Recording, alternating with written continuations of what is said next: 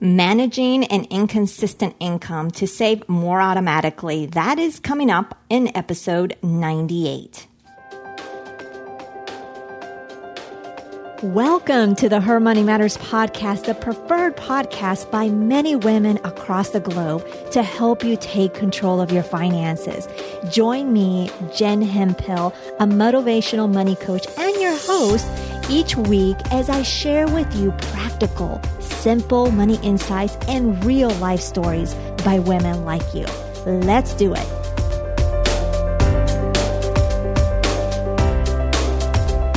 I am so excited to have you here or here again if you've t- been tuning in and just been a loyal listener. We are in May already. I think spring is finally here. I've noticed that towards the end of April, uh, states like Colorado, I think parts of Arizona had gotten snow. But I think here in the DC area, spring is here to stay. I know I've been to my boys' sports and oh my goodness, it's been really, really hot.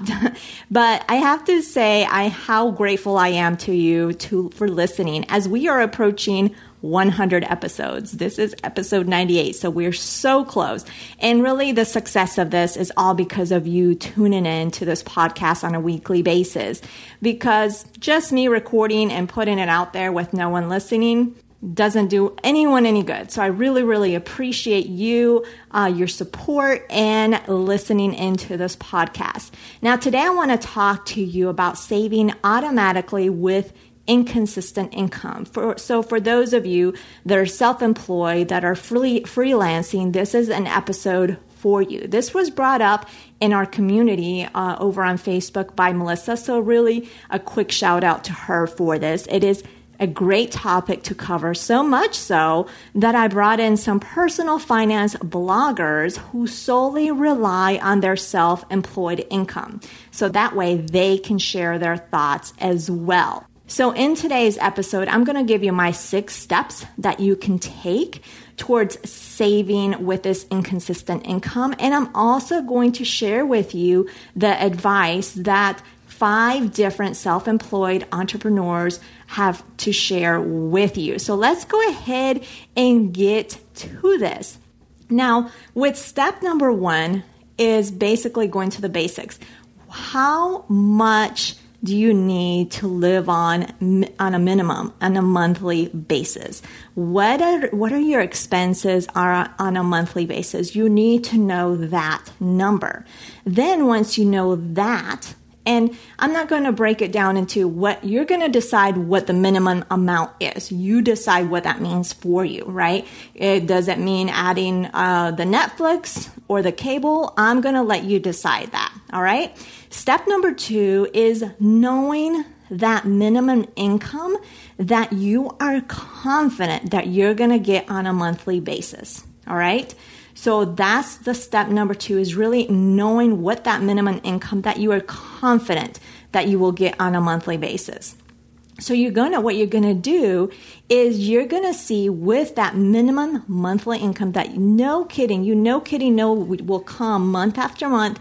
Is there a way to live on this income with those necessary expenses that you gathered on step number one. So you want to compare that minimum income that you no kidding know you'll get month after month to the minimum or to your expenses that you got that you totaled up in step number one. Okay. Step number three is to really gain that clarity on the goals you want to save for. Are you thinking retirement? Are you thinking different projects? Are you thinking travel? What are those goals that you want to save for? And know how much you want to save. How much does it going to take to get there on a monthly basis, right?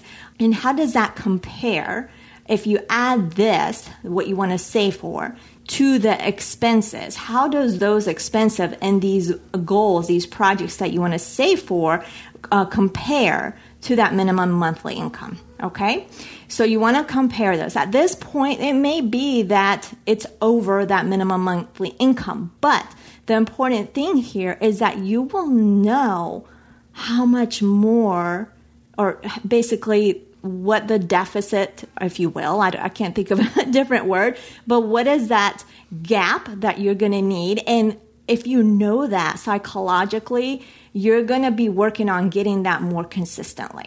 Uh, it just kind of over time that will filter in. Obviously, with some work, right? Uh, so that's step number three is getting clarity on the goals you want to save for, what they are, how what they look like, how much you want to save, and how are you going to get there on a monthly basis? What's that number that's going to get you there on a monthly basis? Okay, and then compare that. You add that with your expenses, right? Total that up and compare that with your minimum income. See, does it still fall perfectly, like where you can fit everything? Or if it doesn't, what is that gap? What is that gap? What does that look like? Okay. Then step number four is have a plan for the bigger income months. And chances are you already do a little bit of this. So you want to, with the bigger income months, is one, save. Uh, there's going to be some months where you have higher expenses. So in those bigger income months, you really want to set aside, uh, for example, for your emergency uh, fund, personal emergency fund. Uh, you also want to set aside for uh, your business emergency fund, if you will. And so actually that's step number five. But in step number four, you really have to have that plan what are you going to do with that extra income or the, you know, the income that's above the minimum income that you know you're going to get, right? That uh, what are you going to do with that? So you want to set aside for those savings. You want to set aside for those months that you know um, maybe you have some ex, uh, business expenses or personal expenses that come either quarterly or semi-annually or annually. Those type of things you want to be setting aside for especially on those months that you have a larger income. You want to set aside for those and you, once you do that because step number five is to put away it's really important to put away for an emergency fund for business and personal. And step number six is really automating it. And here's the part where people get stuck on where they're scared. And being scared is having a lack of confidence. So just remember you're the one in charge. I'd rather you automate savings and then maybe, especially if you know, let's say you automate your savings and you know, uh, let's say you do it for the first of the month you know on the first of the month a next amount of money is going to come out, right? So if before the first of the month, you, let's say you have a lower income month than normal, then you can cancel this month, right? You can hit cancel. I'd rather you do that than not automate it at all and then forgetting to put some money aside because that easily can be done. And that happens because we're busy, right? Then I have a bonus tip for you as well. So, besides the six steps, let me go really quickly over the six steps. Knowing the minimum amount that you need to live on. So, knowing those expenses and you decide what minimum means for you. Step number two is knowing that minimum income that you are confident that you'll get on a monthly basis. Step three is having clarity on those goals that you want to save for. Step four is having a plan for the bigger income months. Step number five is putting away for that emergency fund, both for business and personal. And step number six is all about automating in automating everything and really knowing that you're in charge. Okay. The boat before we jump into today's content, keep your ears peeled for a unique reveal I'll be sharing midway through the show. It's something special just for you. This tip that I have for you is a book, is to read Profit First by Mike, and I'm going to butcher his last name, so sorry, Mike. Mike Michalowicz. I hope that was okay. Anyway, so it's a great read, even if you're in the beginning phases, or maybe you start reading it and you're like, I can't implement all of this yet. It's good to know and build up to. So I wanted to make sure that you're aware of that book. If you haven't read it already, definitely read it. I'll be sure to put a link in the show notes for that. Now, as far as some of uh, some tips from my FinCon friends, uh, I have Travis Hornsby from Student Loan Planner that he shares uh, his tip for saving is to build up to at least 10,000 in the bank. And once you got that number, it's your psychological security blanket. Then you don't have to worry about a huge income swings nearly as much and can devote any excess to investing either back into your business or into the markets. So that was the tip that he shared. And then Stephanie McCullough from Sofia Financial, she writes, uh, get really clear on your subsistent level of monthly spending, literally just to live. Sound familiar, right? uh, then, in months when you have more, have a very specific plan as to where it goes. I'm glad she agrees with me. and she writes, continues to write, it might be the first $250 goes to general spending, a general spending account. After that, the split is 10% for the tax account. You can't forget taxes. I didn't mention that earlier. Uh, 25% uh, for your emergency fund until you, re- until you reach your goal. Uh, a 25% for general spending, 20% for retirement, 20% for fund money.